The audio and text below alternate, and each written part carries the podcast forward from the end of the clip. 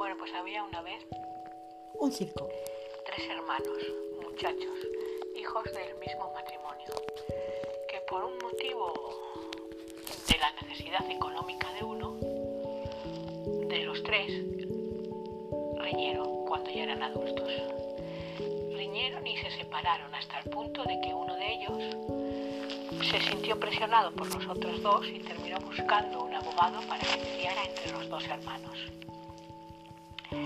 Eso supuso para uno de los hermanos de esta historia, para el que tenía la necesidad de la ayuda económica, un shock emocional muy fuerte y un ataque de ansiedad. De hecho, este muchacho es auxiliar de enfermería y el día que llega la carta de su hermano de un país extranjero, la carta que manda el abogado del hermano, diciendo que tiene tantos días su hermano pequeño, muchacho, para abandonar la casa que acaba de comprarse. Si no le devuelve el dinero que le ha prestado e invertido en la compra de esa casa, pues al hermano necesitado le dio un ataque de ansiedad.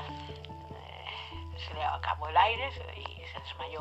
La razón por la que le dio es porque no podía entender que un dinero que le había pedido para comprar el techo, para ayudarle a comprar el techo que le cubría, pues que se lo pidiera tan rápido. Y no lo podía entender porque si una persona no pide X cantidad a un banco para que le dé una hipoteca, será porque esa persona no se puede permitir el lujo de pedir más dinero. Y si no se lo puede pedir más dinero, si no se lo podía pedir más dinero al banco, esa persona pues tampoco se lo podía pedir a nadie más que a su familia cercana para podérselo devolver con más tranquilidad. Pero este hermano pequeño, hombre, se dio cuenta de que de tranquilidad ninguna, que poderoso caballero es don dinero, y que como quien dice, al día siguiente su hermano segundo, que le había prestado el dinero, le reclamó el dinero con abogados y le dio un ataque de ansiedad cuando llegó la carta del abogado, pese a haberle dicho al hermano primero que le dijera al hermano segundo que por favor le dejara pasar la Navidad en paz del año 2007. Y entonces no le dejó pasar en paz la Navidad del año 2007, acabó con todas las Navidades del hermano tercero, porque ya no volvió a existir nunca más la Navidad, cada Nochebuena, porque fue a propio intento, la mañana de Nochebuena, que llega la carta del abogado en el año 2007. Entonces, las Nochebuenas posteriores, durante 14 años, el hermano pequeño, el tercero, solo podía recordar el tremendo momento que había sufrido, el ataque de ansiedad que había sufrido aquella Nochebuena de 2007, como a pesar de que fue el 112 a la casa en la que estaba trabajando como auxiliar de enfermería, el hermano pues se negó a coger la baja, se negó a ir al hospital. Lo único que consiguió su jefe es llevarle al hermano tercero al centro de salud, donde le pusieron para los nervios y el ataque de ansiedad, y al día siguiente volvió a trabajar. Han pasado 14 años en esta historia, que nada tiene que ver conmigo y cualquier parecido con la realidad dista mucho, pero es un amigo el que me la ha contado, y mi amigo ha necesitado otra vez ayuda, pero esta vez emocional, de sus hermanos, después de 14 años sin hablarse. Y bueno, se ha puesto en contacto con ellos en plena pandemia porque el esposo, mi amigo es gay, el esposo de mi marido pues tuvo problemas de salud serios, en vano estamos en una pandemia, y al sentirse abandonado y solo en el mundo decidió pues pedir apoyo emocional y contactó con sus hermanos, y sus hermanos, bueno, en principio el primero y el segundo respondieron al teléfono. Y en principio los primeros días estuvieron ahí, pero llegó un momento en que el hermano segundo, como siempre suele ocurrir, de mi amigo malinterpretó la expresión "yo no vuelvo a preocuparme por nadie", cuando en realidad esa expresión solo la decía en relación a un sobrino, muchacho, que tiene mi amigo, que le había dicho: tío, céntrate en lo que estás viviendo y deja de mandarme tanto mensaje. Que bueno, había sido poco fino el sobrino, y claro, le había causado un daño emocional que le produjo otro ataque de ansiedad porque se sintió rechazado por el sobrino, muchacho. Y bueno, luego llamó al hermano segundo.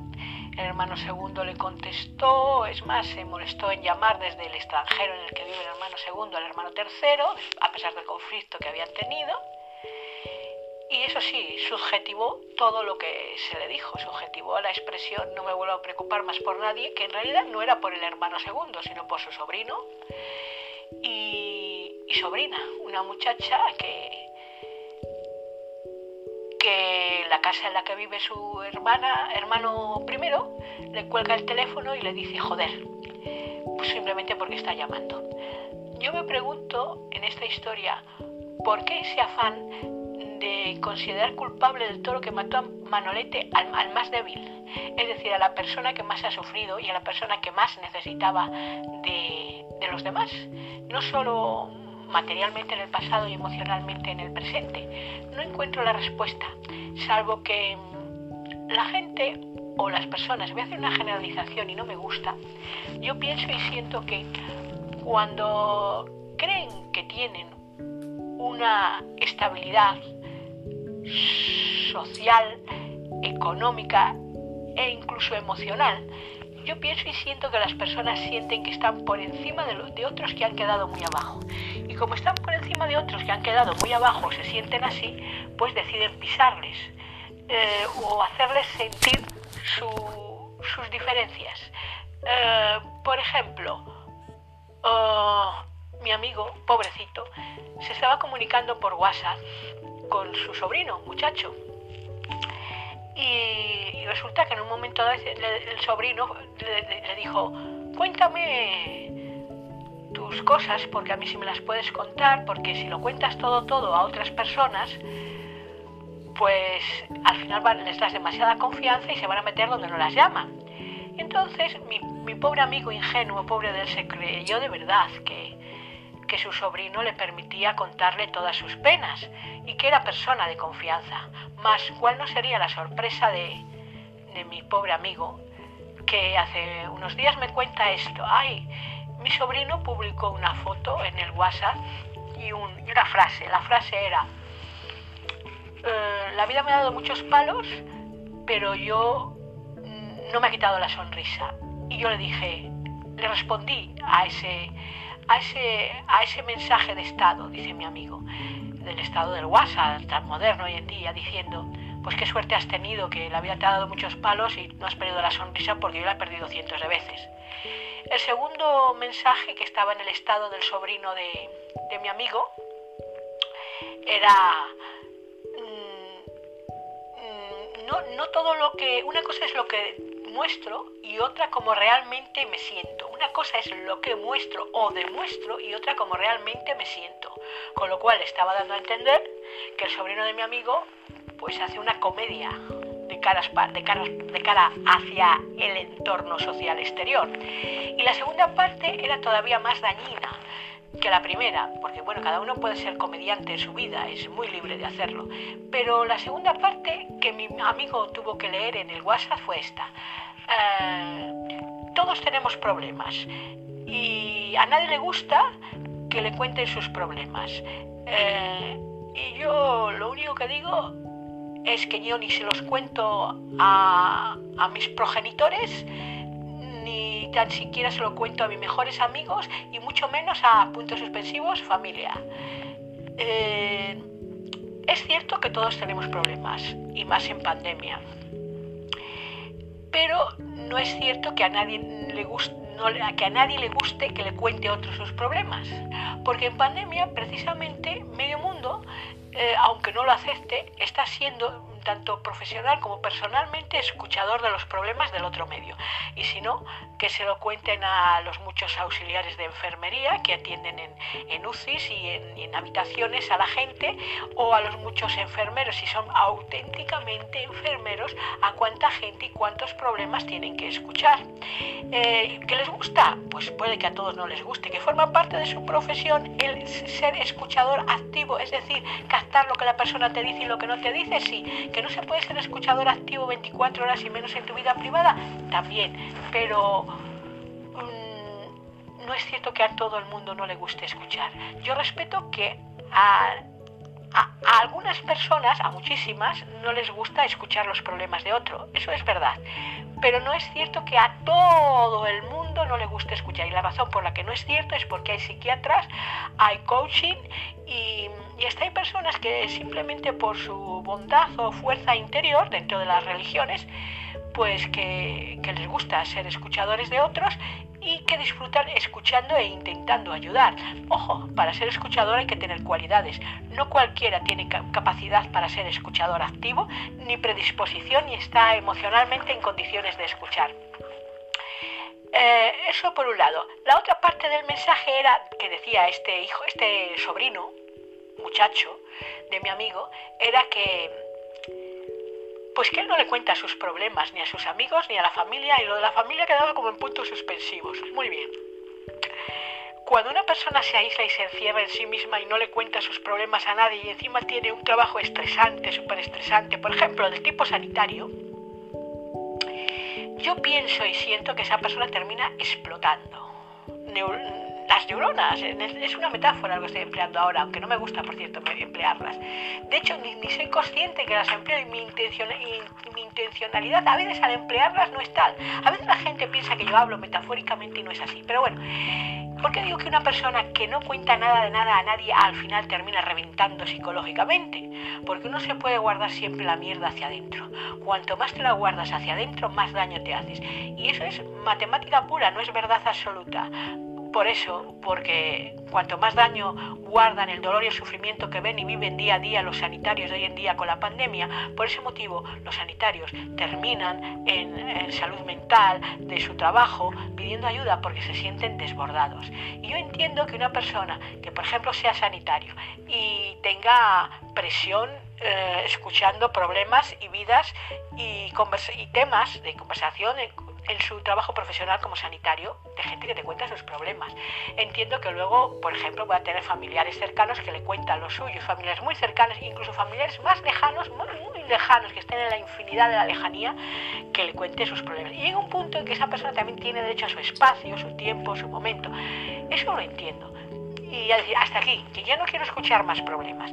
Pero lo que no entiendo es cómo esa persona, en el caso del sobrino de mi amigo, aún todavía no ha aprendido a comunicarse.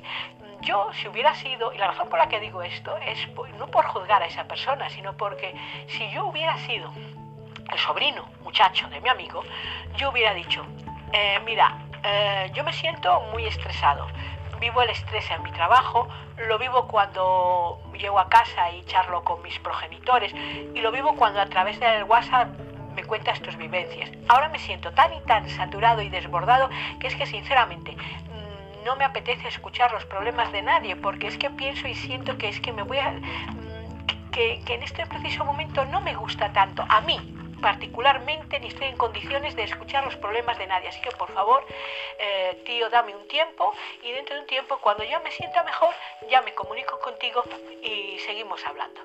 Esto es una comunicación asertiva, empática, con inteligencia emocional, desde el sentimiento. Siempre hay que comunicarse desde el yo pienso que, yo siento que, y la razón por la que lo pienso es, y me gustaría que, siempre, sin inviscuirse o meterse en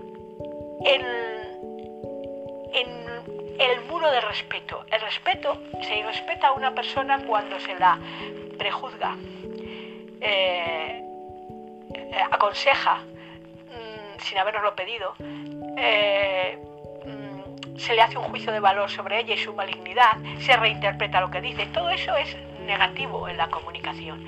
Es tan negativo que destruye y rompe comunicaciones y daña psicológicamente a la otra persona. Que es que nada ni nadie tiene la culpa de cómo nosotros nos sintamos, y todos y cada uno de nosotros debemos ser o intentar ser responsables de nuestras emociones y de nuestros sentimientos y del efecto de nuestras palabras en otro, porque no solo es lo que se dice, sino cómo se dice y lo que hago yo con lo que me han dicho, es decir, lo que siento al escuchar o leer lo que me han dicho. La parte de responsabilidad para con mi amigo ha sido decirle, mira amigo, que me ha contado esta historia que le ha hecho sufrir con su sobrino, tú tienes que responsabilizarte de tu parte de responsabilidad en los hechos, y tu parte de responsabilidad en los hechos es pues que tú no sabías porque no te lo había contado, que tu sobrino no está bien, porque es evidente que no está bien, se puede deducir de sus palabras, pero no te debes sentir culpable de no saberlo, sino responsable de parar, no comunicarte con él y no hacerlo en un largo tiempo, respetando su derecho a no querer saber. Si él, como persona humana, cuando se sienta mejor, quiere volver a querer saber, pues nada, entonces admite su comunicación. Mientras, por tu bien y por el de tu amigo, corta la comunicación con tu sobrino. Yo no soy sabia, pero la vida me ha dado muchos palos, lo suficientes como para aprender que lo más importante en esta vida es saber comunicarse. Y eso solo y saber comunicarse debería estar como lección y como tema básico y fundamental en absolutas en todas las profesiones. Bueno, yo creo que debería enseñarse hasta desde la escuela, porque el que no se sabe comunicar va haciéndose daño a sí mismo emocional, a sí mismo y a los demás, y va rompiendo estúpidamente relaciones que luego pesa mucho haberla roto, pero mucho, mucho, mucho. El mayor error dentro de una familia, le he dicho a mi amigo, es la reinterpretación de lo que el otro dice. Es decir, dentro de las familias la gente cree o piensa que, y esto no es una reinterpretación, sino es la realidad. Las personas suelen, de una misma familia, creen conocer tanto al miembro de su familia que interpretan lo que el otro le está diciendo y no dan la opción de que no sea real lo que están interpretando, y dan por hecho que esa persona es así, como ellas la conocieron en el pasado muy remoto, allá hace 13 o 14 años, y nunca va a cambiar. Pues bien, no existen verdades absolutas, igual que sino verdades relativas y subjetivas. Y la medida que son relativas y subjetivas son la verdad de cada uno, no la verdad de todo el mundo. Las generalizaciones, todo el mundo, nadie, toda generalización es falsa.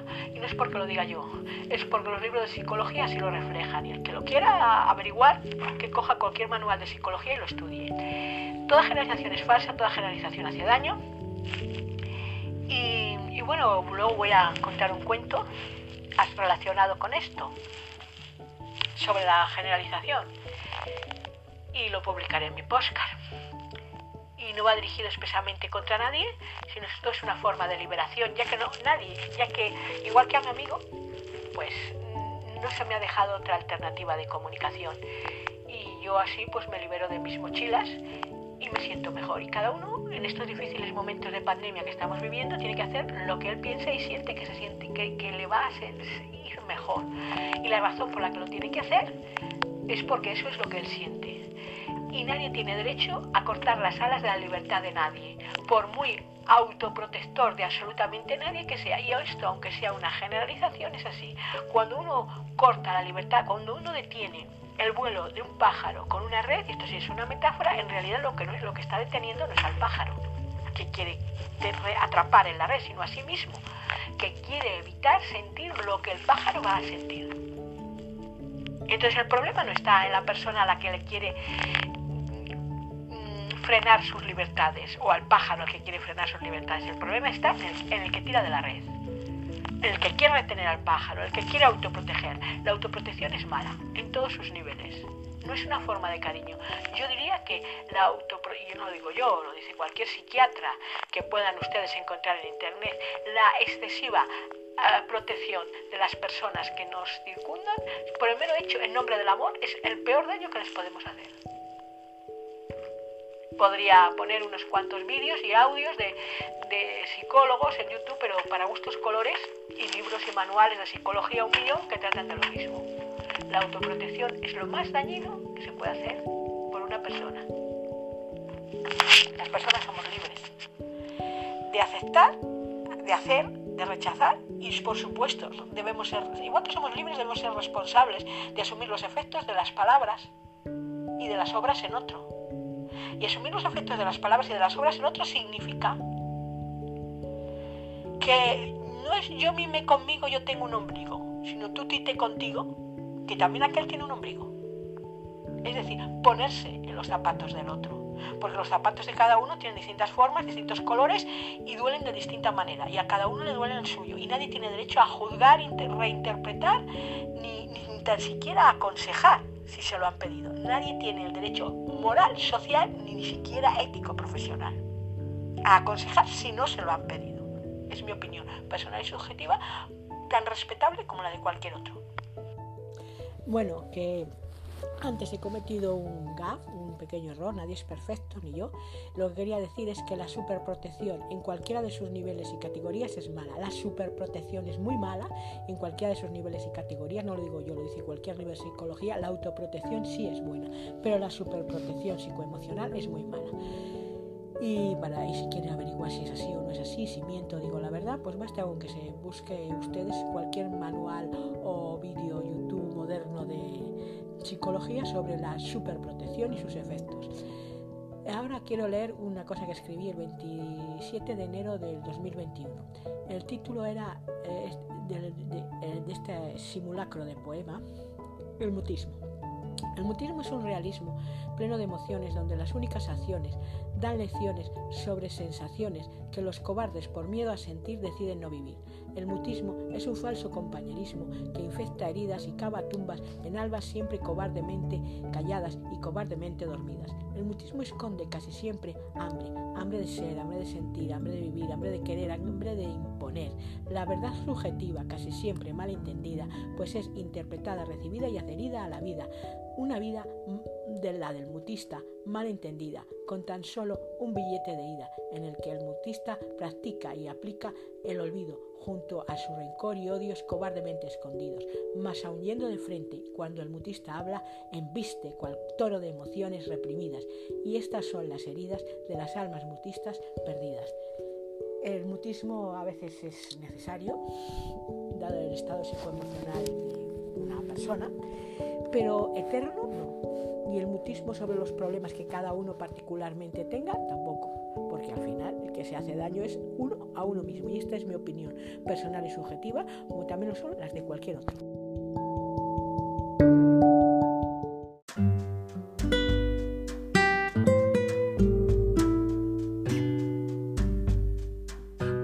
El mutismo es un pluralismo lleno de emociones. Dan lecciones sobre sensaciones que los cobardes por miedo a sentir deciden no vivir. El mutismo es un falso compañero que infecta heridas y cava tumbas en almas siempre cobardemente calladas y dormidas. El mutismo esconde casi siempre hambre, hambre de ser, hambre de sentir y hambre de querer imponer. La verdad subjetiva, casi siempre malentendida, pues es interpretada, recibida y adherida a la vida.